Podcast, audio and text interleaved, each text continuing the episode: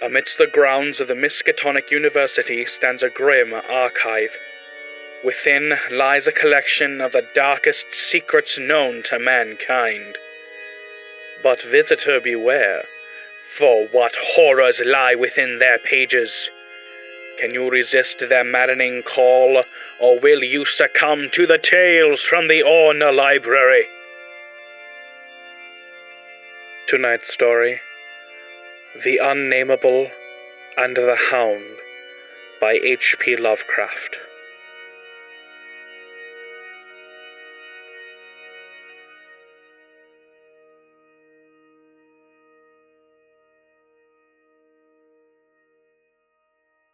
The Unnameable. We were sitting on a dilapidated 17th century tomb in the late afternoon of an autumn day at the old burying ground in Arkham and speculating about the unnameable. Looking toward the giant willow in the center of the cemetery, whose trunk has nearly engulfed an ancient, illegible slab, I had made a fantastic remark about the spectral and unmentionable nourishment which the colossal roots must be sucking in from that hoary, charnel earth. When my friend chided me for such nonsense, and told me that since no interments had occurred there for over a century, nothing could possibly exist to nourish the tree in other than an ordinary manner. Besides, he added, my constant talk about unnameable and unmentionable things was a very puerile device, quite in keeping with my lowly standing as an author. I was too fond of ending my stories with sights or sounds which paralyzed my hero's faculties and left them without courage, words, or associations to tell what they had experienced. We know things, he said, only through our five senses or our religious intuitions. Wherefore, it is quite impossible to refer to any object or spectacle which cannot be clearly depicted by the solid definitions of fact or the correct doctrines of theology preferably those of the Congregationalists, with whatever modifications tradition and Sir Arthur Conan Doyle may supply. With this friend, Joel Manton, I had often languidly disputed. He was the principal of the East High School, born and bred in Boston, and sharing New England's self satisfied deafness to the delicate overtones of life. It was his view that only our normal, objective experiences possess any aesthetic significance, and that it is the province of the artist not so much to rouse strong emotion by action, ecstasy, and astonishment, as to maintain a placid interest and appreciation by accurate, detailed transcripts of everyday affairs.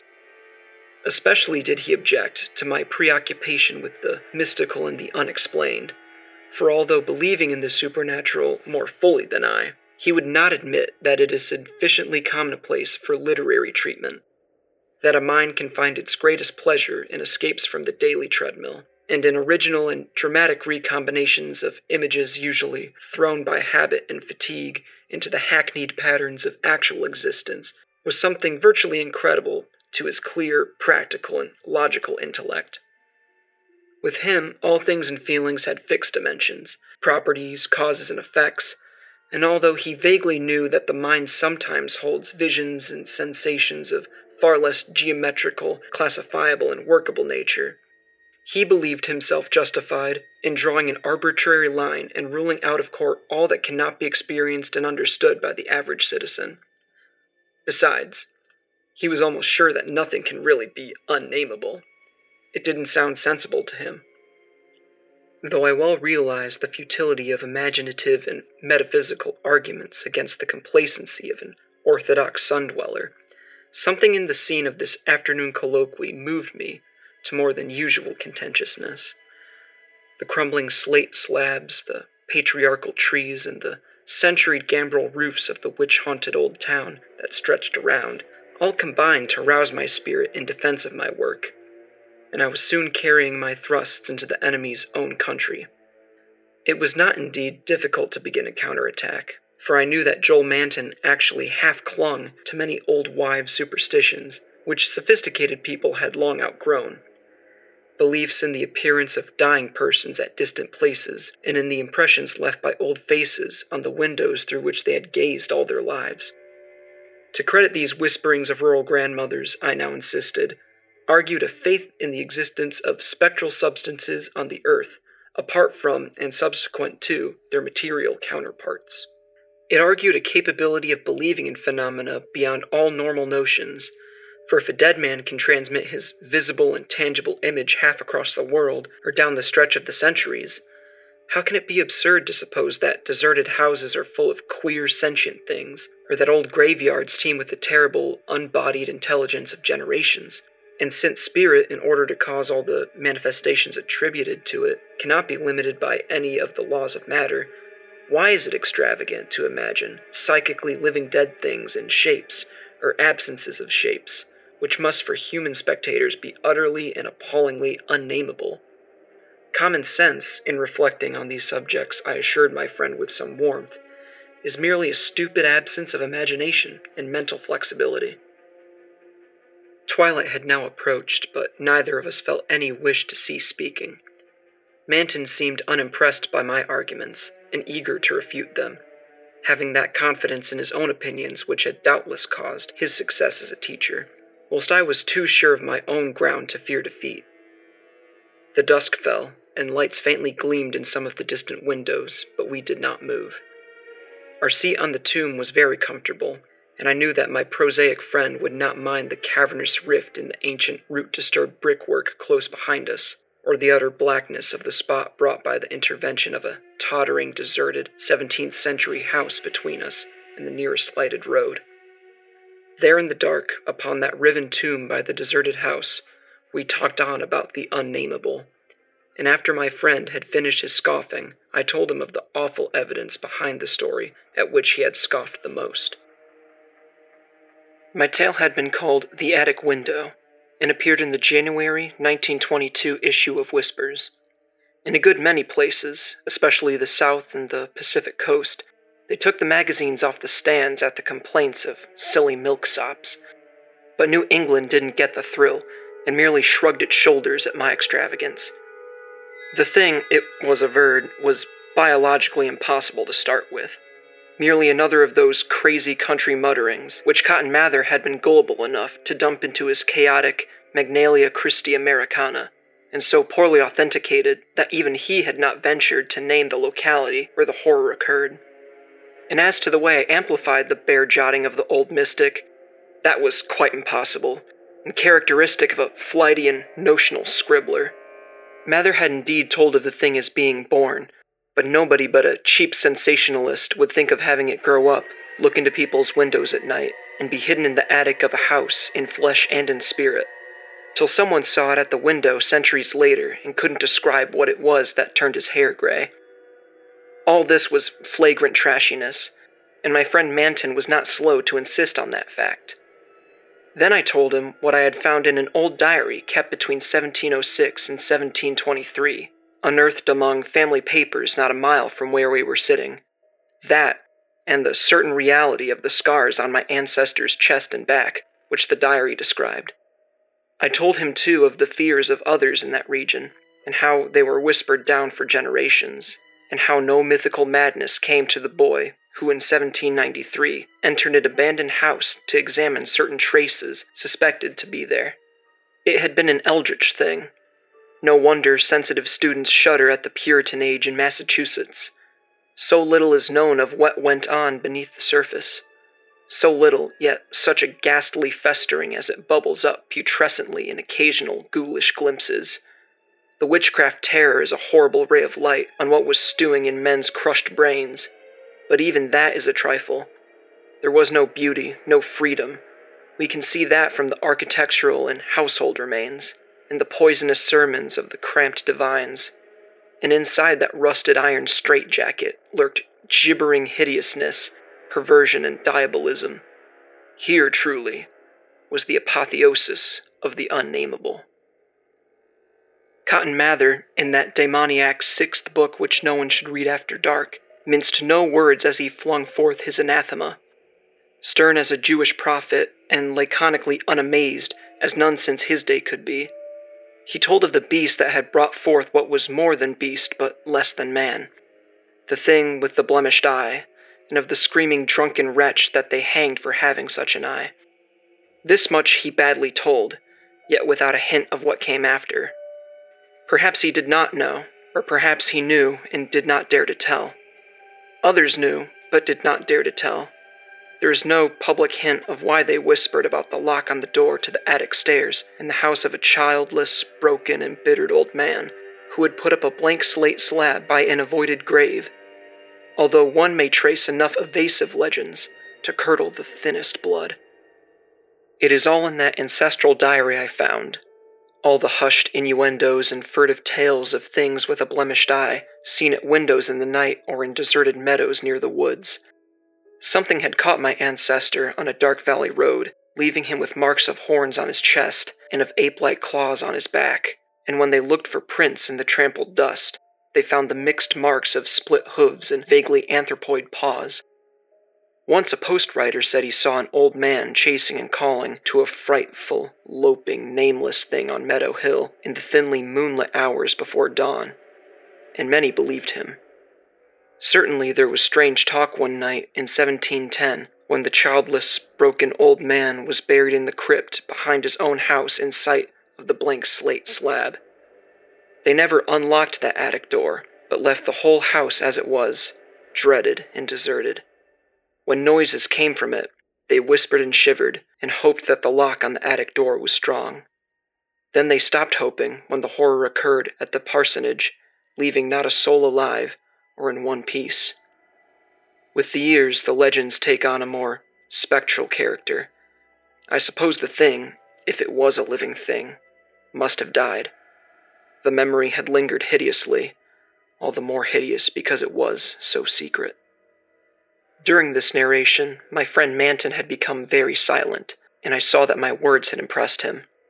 He did not laugh as I paused, but asked quite seriously about the boy who went mad in 1793 and who had presumably been the hero of my fiction. I told him why the boy had gone to that shunned, deserted house and remarked that he ought to be interested, since he believed that windows retained latent images of those who had sat at them. The boy had gone to look at the windows of that horrible attic because of tales of things seen behind them and had come back screaming maniacally. Manton remained thoughtful as I said this, but gradually reverted to his analytical mood. He granted, for the sake of argument, that some unnatural monster had really existed, but reminded me that even the most morbid perversion of nature need not be unnameable or scientifically indescribable. I admired his clearness and persistence, and added some further revelations I had collected among the old people. Those later spectral legends, I made plain, related to monstrous apparitions more frightful than anything organic could be. Apparitions of gigantic bestial forms, sometimes visible and sometimes only tangible, which floated about on moonless nights and haunted the old house, the crypt behind it, and the grave where a sapling had sprouted beside an illegible slab. Whether or not such apparitions had ever gored or smothered people to death, as told in uncorroborated traditions, they had produced a strong and consistent impression, and were yet darkly feared by very aged natives, though largely forgotten by the last two generations, perhaps dying for lack of being thought about. Moreover, so far as aesthetic theory was involved, if the psychic emanations of human creatures be grotesque distortions, what coherent representation could express or portray so gibbous and infamous a nebulosity as the specter of a malign, chaotic perversion, itself a morbid blasphemy against nature? molded by the dead brain of a hybrid nightmare, would not such a vaporous terror constitute in all loathsome truth the exquisitely, the shriekingly, unnameable? The hour must now have grown very late. A singularly noiseless bat brushed by me, and I believe it touched Manton also, for although I could not see him, I felt him raise his arm. Presently he spoke. But is that house with the attic window still standing and deserted? Yes, I answered. I have seen it. And did you find anything there? In the attic or anywhere else? There were some bones up under the eaves. They may have been what the boy saw. If he was sensitive, he wouldn't have needed anything in the window glass to unhinge him. If they all came from the same object, it must have been an hysterical, delirious monstrosity. It would have been blasphemous to leave such bones in the world. So I went back with the sack and took them to the tomb behind the house. There was an opening where I could dump them in. Don't think I was a fool. You ought to have seen the skull. It had four inch horns, but a face and jaw something like yours and mine. At last I could feel a real shiver run through Manton, who had moved very near, but his curiosity was undeterred. And what about the window panes? They were all gone. One window had lost its entire frame, and in the other there was not a trace of glass in the little diamond apertures. They were that kind, the old lattice windows that went out of style before 1700. I don't believe they've had any glass for a hundred years or more. Maybe the boy broke 'em if he got that far. The legend doesn't say. Manton was reflecting again. I'd like to see that house, Carter. Where is it? Glass or no glass, I must explore it a little. And the tomb where you put those bones, and the other grave without an inscription. The whole thing must be a bit terrible. You did see it. Until it got dark. My friend was more wrought upon than I had suspected, for at this touch of harmless theatricalism, he started neurotically away from me and actually cried out with a sort of gulping gasp which released a strain of previous repression. It was an odd cry, and all the more terrible because it was answered. For as it was still echoing, I heard a creaking sound through the pitchy blackness and knew that a lattice window was opening in that accursed old house beside us. And because all the other frames were long since fallen, I knew that it was the grisly glassless frame of that demoniac attic window. Then came a noxious rush of noisome, frigid air from that same dreaded direction, followed by a piercing shriek just beside me on that shocking rifted tomb of man and monster. In another instant, I was knocked from my gruesome bench by the devilish threshing of some unseen entity of titanic size but undetermined nature. Knocked sprawling on that root clutched mold of that abhorrent graveyard, while from the tomb came such a stifled uproar of gasping and whirring that my fancy peopled the rayless gloom of Miltonic legions of the misshapen damned. There was a vortex of withering ice cold wind, and then the rattle of loose bricks and plaster. But I had mercifully fainted before I could learn what it meant. Manton, though smaller than I, is more resilient, for we opened our eyes at almost the same instant despite his greater injuries. Our couches were side by side, and we knew in a few seconds that we were in St. Mary's Hospital. Attendants were grouped about in tense curiosity eager to aid our memory by telling us how we came there, and we soon heard of the farmer who had found us at noon in a lonely field beyond Meadow Hill, a mile from the old burying ground, on a spot where an ancient slaughterhouse is reputed to have stood. Manton had two malignant wounds in the chest, and some less severe cuts or gougings in the back.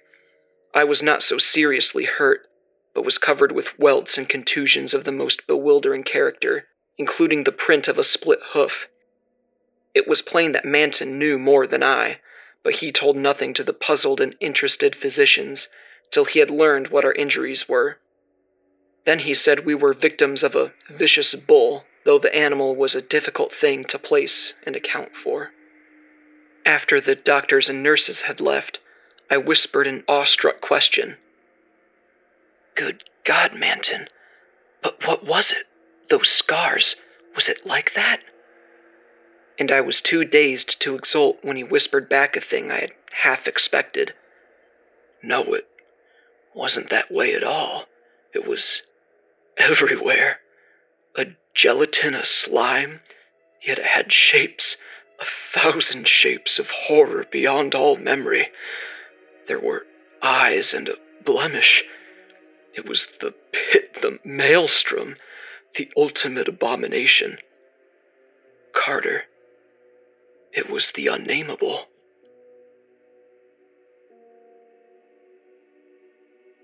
The Hound. In my tortured ears, there sounds unceasingly a nightmare whirring and flapping, and a faint, distant baying as of some gigantic hound. It is not dream. It is not, I fear, even madness for too much has already happened to give me these merciful doubts. St. John is a mangled corpse, I alone know why. And such is my knowledge that I am about to blow out my brains for fear I shall be mangled in the same way. Down unlit and illimitable corridors of eldritch fantasy sweeps the black, shapeless nemesis that drives me to self annihilation. May heaven forgive the folly and morbidity which led us both to so monstrous a fate. Wearied with the commonplaces of a prosaic world, where even the joys of romance and adventure soon grow stale, St. John and I had followed enthusiastically every aesthetic and intellectual movement which promised respite from our devastating ennui. The enigmas of the symbolists and the ecstasies of the pre Raphaelites all were ours in their time, but each new mood was drained too soon of its diverting novelty and appeal. Only the somber philosophy of the decadents could hold us and this we found potent only by increasing gradually the depth and diabolism of our penetrations. Baudelaire and Huysmans were soon exhausted of thrills, till finally there remained for us only the more direct stimuli of unnatural personal experiences and adventures. It was this frightful emotional need which led us eventually to that detestable course, which, even in my present fear, I mention with shame and timidity that hideous extremity of human outrage, the abhorred practice of grave robbing. I cannot reveal the details of our shocking expeditions, or catalogue even partly the worst of the trophies adorning the nameless museum we prepared in the great stone house where we jointly dwelt, alone and servantless. Our museum was a blasphemous, unthinkable place where, with a satanic taste of neurotic virtuosi, we had assembled an universe of terror and decay to excite our jaded sensibilities.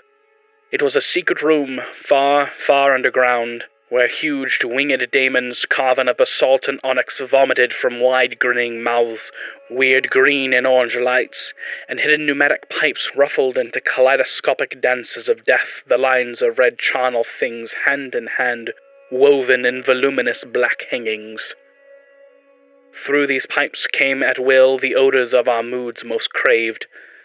Sometimes the scent of pale funeral lilies, sometimes a narcotic incense of imagined eastern shrines of the kingly dead, and sometimes, how I shudder to recall it, the frightful, soul upheaving stenches of the uncovered grave.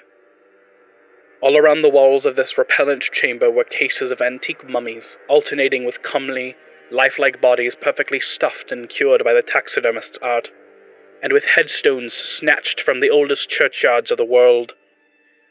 Niches here and there contained skulls of all shapes, and heads preserved in various stages of dissolution. There one might find the rotting, bald pates of famous noblemen, and the fresh, radiantly golden heads of newly buried children. Statues and paintings there were, all of fiendish subjects, and some executed by St. John and myself.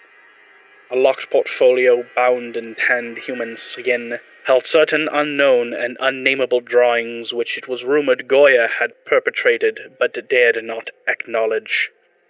There were nauseous musical instruments, stringed, brass, and woodwind, on which St. John and I sometimes produced dissonances of exquisite morbidity and cacodemoniacal ghastliness whilst in a multitude of inlaid ebony cabinets reposed the most incredible and unimaginable variety of tomb loot ever assembled by human madness and perversity. It is of this loot in particular that I must not speak. Thank God I had the courage to destroy it long before I thought of destroying myself.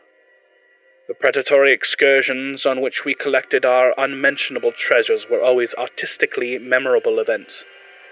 We were no vulgar ghouls, but worked only under certain conditions of mood landscape, environment, weather, season, and moonlight. These pastimes were to us the most exquisite form of aesthetic expression, and we gave their details a fastidious technical care.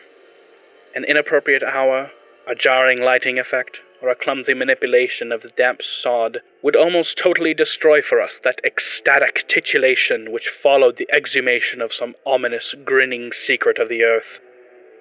Our quest for novel scenes and piquant conditions was feverish and insatiate. St. John was always the leader, and he it was who led the way at last to that mocking, that accursed spot which brought us our hideous and inevitable doom. By what malign fatality were we lured to that terrible Holland churchyard? I think it was the dark rumour and legendary, the tales of one buried for five centuries, who had himself been a ghoul in his time and had stolen a potent thing from a mighty sepulchre.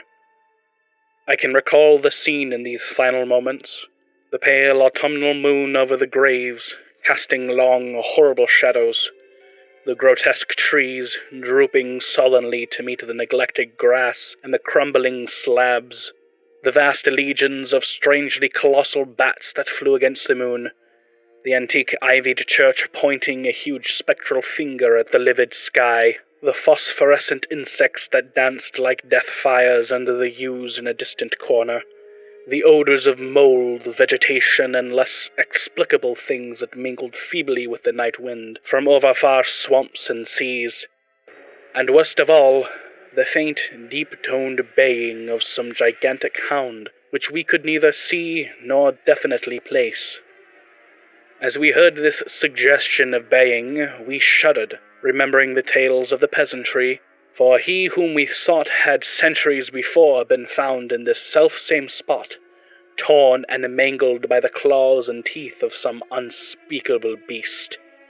I remember how we delved into this ghoul's grave with our spades, and how we thrilled at the picture of ourselves, the grave, the pale watching moon, the horrible shadows, the grotesque trees, the titanic bats, the antique church, the dancing death fires, the sickening odors, the gentle moaning night wind, and the strange, half heard directionless baying of whose objective existence we could scarcely be sure. Then we struck a substance harder than the damp mold, and beheld a rotting oblong box crusted with mineral deposits from the long undisturbed ground. It was incredibly tough and thick, but so old that we finally pried it open and feasted our eyes on what it held. Much, amazingly much, was left of the object despite the lapse of five hundred years. The skeleton, though crushed in places by the jaws of that thing that had killed it, held together with surprising firmness, and we gloated over the clean white skull and its long, firm teeth, and its eyeless sockets that once had glowed with a charnel fever like our own. In the coffin lay an amulet of curious and exotic design, which had apparently been worn around the sleeper's neck. It was the oddly conventionalized figure of a crouching winged hound, or sphinx with a semi canine face, and was exquisitely carved in antique oriental fashion from a small piece of green jade. The expression on its features was repellent in the extreme, savoring at once of death, bestiality, and malevolence. Around the base was an inscription in characters which neither St. John nor I could identify. And on the bottom, like a maker's seal, was graven a grotesque and formidable skull. Immediately upon beholding this amulet, we knew that we must possess it, that this treasure alone was our logical pelf from the centuried grave. Even had its outlines been unfamiliar, we would have desired it. But as we looked more closely, we saw that it was not wholly unfamiliar. Alien it indeed was to all art and literature which sane and balanced readers know, but we recognized it as the thing hinted of in the forbidden Necronomicon of the mad Arab Abdul Alhazred, the ghastly sole symbol of the corpse eating cult of inaccessible Leng in Central Asia. All too well did we trace the sinister lineaments described by the old Arab demonologist. Lineaments, he wrote, drawn from some obscure supernatural manifestations of the souls of those who vexed and gnawed at the dead. Seizing the green jade object, we gave a last glance at the bleached and cavern-eyed face of its owner, and closed up the grave as we found it.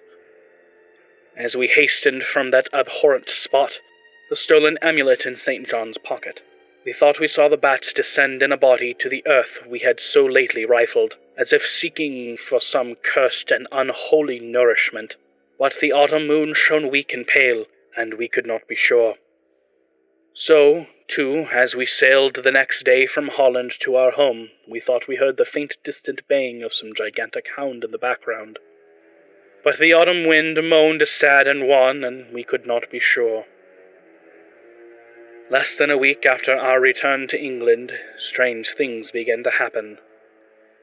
We lived as recluses, devoid of friends, alone, and without servants in a few rooms of an ancient manor house on a bleak and unfrequented moor, so that our doors were seldom disturbed by the knock of the visitor. Now, however, we were troubled by what seemed to be frequent fumblings in the night, not only around the doors, but around the windows also, upper as well as lower. Once we fancied that a large opaque body darkened the library window when the moon was shining against it and another time we thought we heard the whirring or flapping sound not far off. On each occasion, investigation revealed nothing, and we began to ascribe the occurrences to imagination alone. That same curiously disturbed imagination which still prolonged in our ears the faint, far baying we thought we had heard in the Holland churchyard. The jade amulet now reposed in a niche in our museum, and sometimes we burned strangely scented candles before it, we read much in Al Alhazred's Necronomicon about its properties, and about the relation of the ghoul's souls to the object it symbolized, and we were disturbed by what we read. Then, terror came. On the night of September 24th, I heard a knock at my chamber door. Fancying it St. John's, I bade the knocker enter, but was answered only by a shrill laugh. There was no one in the corridor.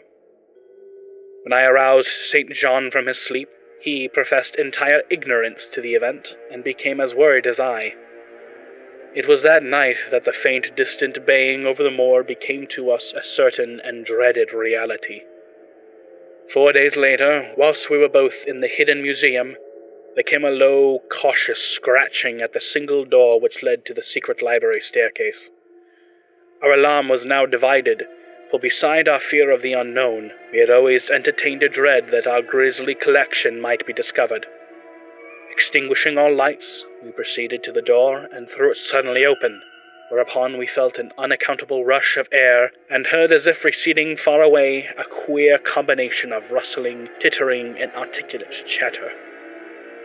Whether we were mad or dreaming or in our senses, we did not try to determine we only realized with the blackest of apprehensions that the apparent disembodied chatter was beyond a doubt in the Dutch language. After that, we lived in growing horror and fascination.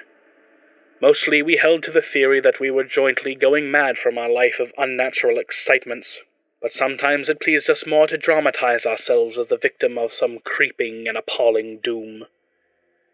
Bizarre manifestations were now too frequent to count, our lonely house was seemingly alive with the presence of some malign being whose nature we could not guess. And every night that demonic baying rolled over the windswept moor, always louder and louder.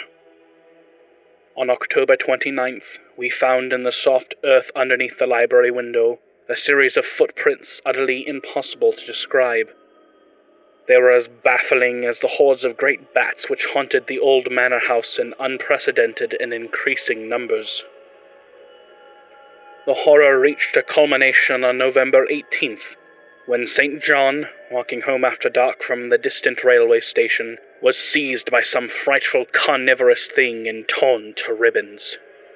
His screams had reached the house, and I had hastened to the terrible scene in time to hear a whir of wings and see a vague, black, cloudy thing silhouetted against the rising moon.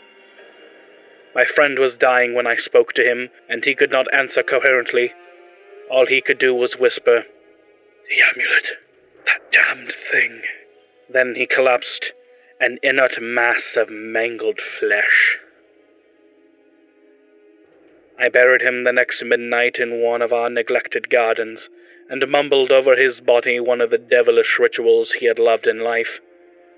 As I pronounced the last demonic sentence, I heard afar on the moor the faint baying of some gigantic hound. The moon was up, but I dared not look at it. And when I saw the dim litten moor, a wide nebulous shadow sweeping from mound to mound, I shut my eyes and threw myself face down upon the ground. When I arose, trembling, I know not how much later, I staggered into the house and made shocking obeisances before the enshrined amulet of the green jade.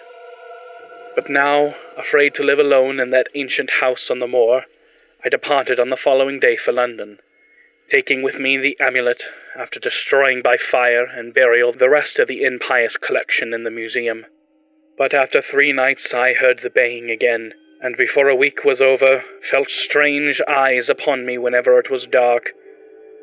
One evening, as I strolled on Victoria Embankment for some needed air, I saw a black shape obscure one of the reflections of the lamps in the water. A wind stronger than the night wind rushed by, and I knew that what had befallen St. John must soon befall me. The next day I carefully wrapped the green jade amulet and sailed for Holland.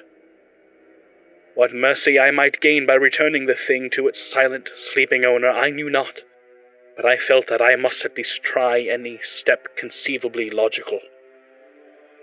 What the hound was and why it pursued me were questions still vague, but I had first heard the baying in that ancient churchyard, and every subsequent event, including St. John's dying whisper, had served to connect the curse with the stealing of the amulet. Accordingly, I sank into the nethermost abyss of despair when, at the inn in Rotterdam, I discovered that thieves had despoiled me of this sole means of salvation. The baying was loud that evening, and in the morning I read of a nameless deed in the vilest corner of the city.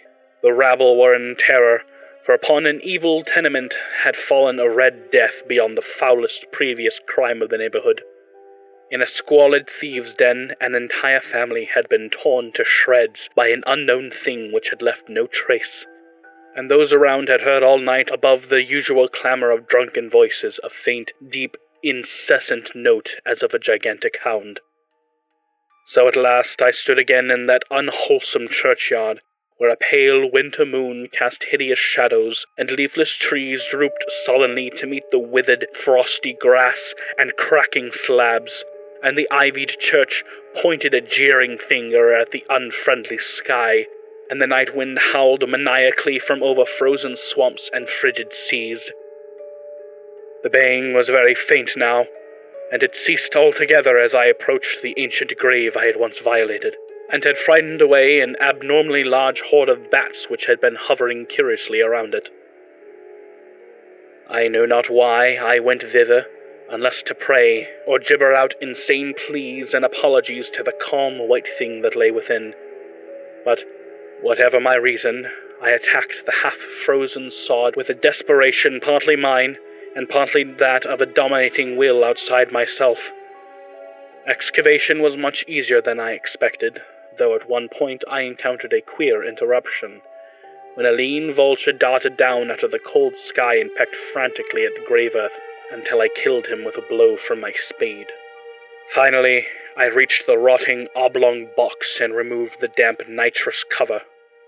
This is the last rational act I ever performed, for crouched within that centuried coffin embraced by a close packed nightmare retinue of huge, sinewy sleeping bats, was the bony thing that my friend and I had robbed. Not clean and placid as we had seen it then, but covered with caked blood and shreds of alien flesh and hair, and leering sentiently at me with phosphorescent sockets and sharp ensanguined fangs yawning twistedly in mockery of my inevitable doom and when it gave from those grinning jaws a deep, sardonic bay as of some gigantic hound, and I saw that it held in its gory, filthy claw the lost and fateful amulet of green jade, I merely screamed and ran away idiotically, my screams soon dissolving into peals of hysterical laughter. Madness rides the star wind claws and teeth sharpened on centuries of corpses, dripping death astride a bacchanal of bats from black night ruins of buried temples of Belial. Now, as the baying of that dead, fleshless monstrosity grows louder and louder, and the stealthy whirring and flapping of those accursed web wings circles closer and closer, I shall seek with my revolver the oblivion which is my only refuge from the unnamed and unnameable.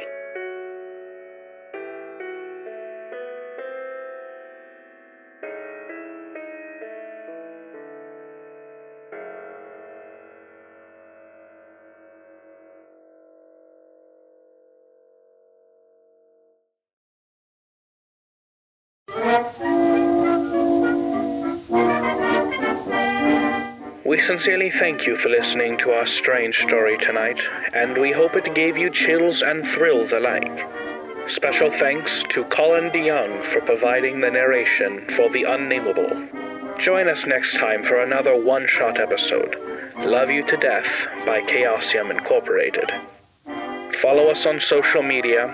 We are Tales from the Orne Library official on Facebook and at Orne Library Pod on Twitter. Additionally, you can visit our website at talesfromtheornelibrary.com, where you can view all the handouts used in the show thus far. And until next time, remember the library is always open.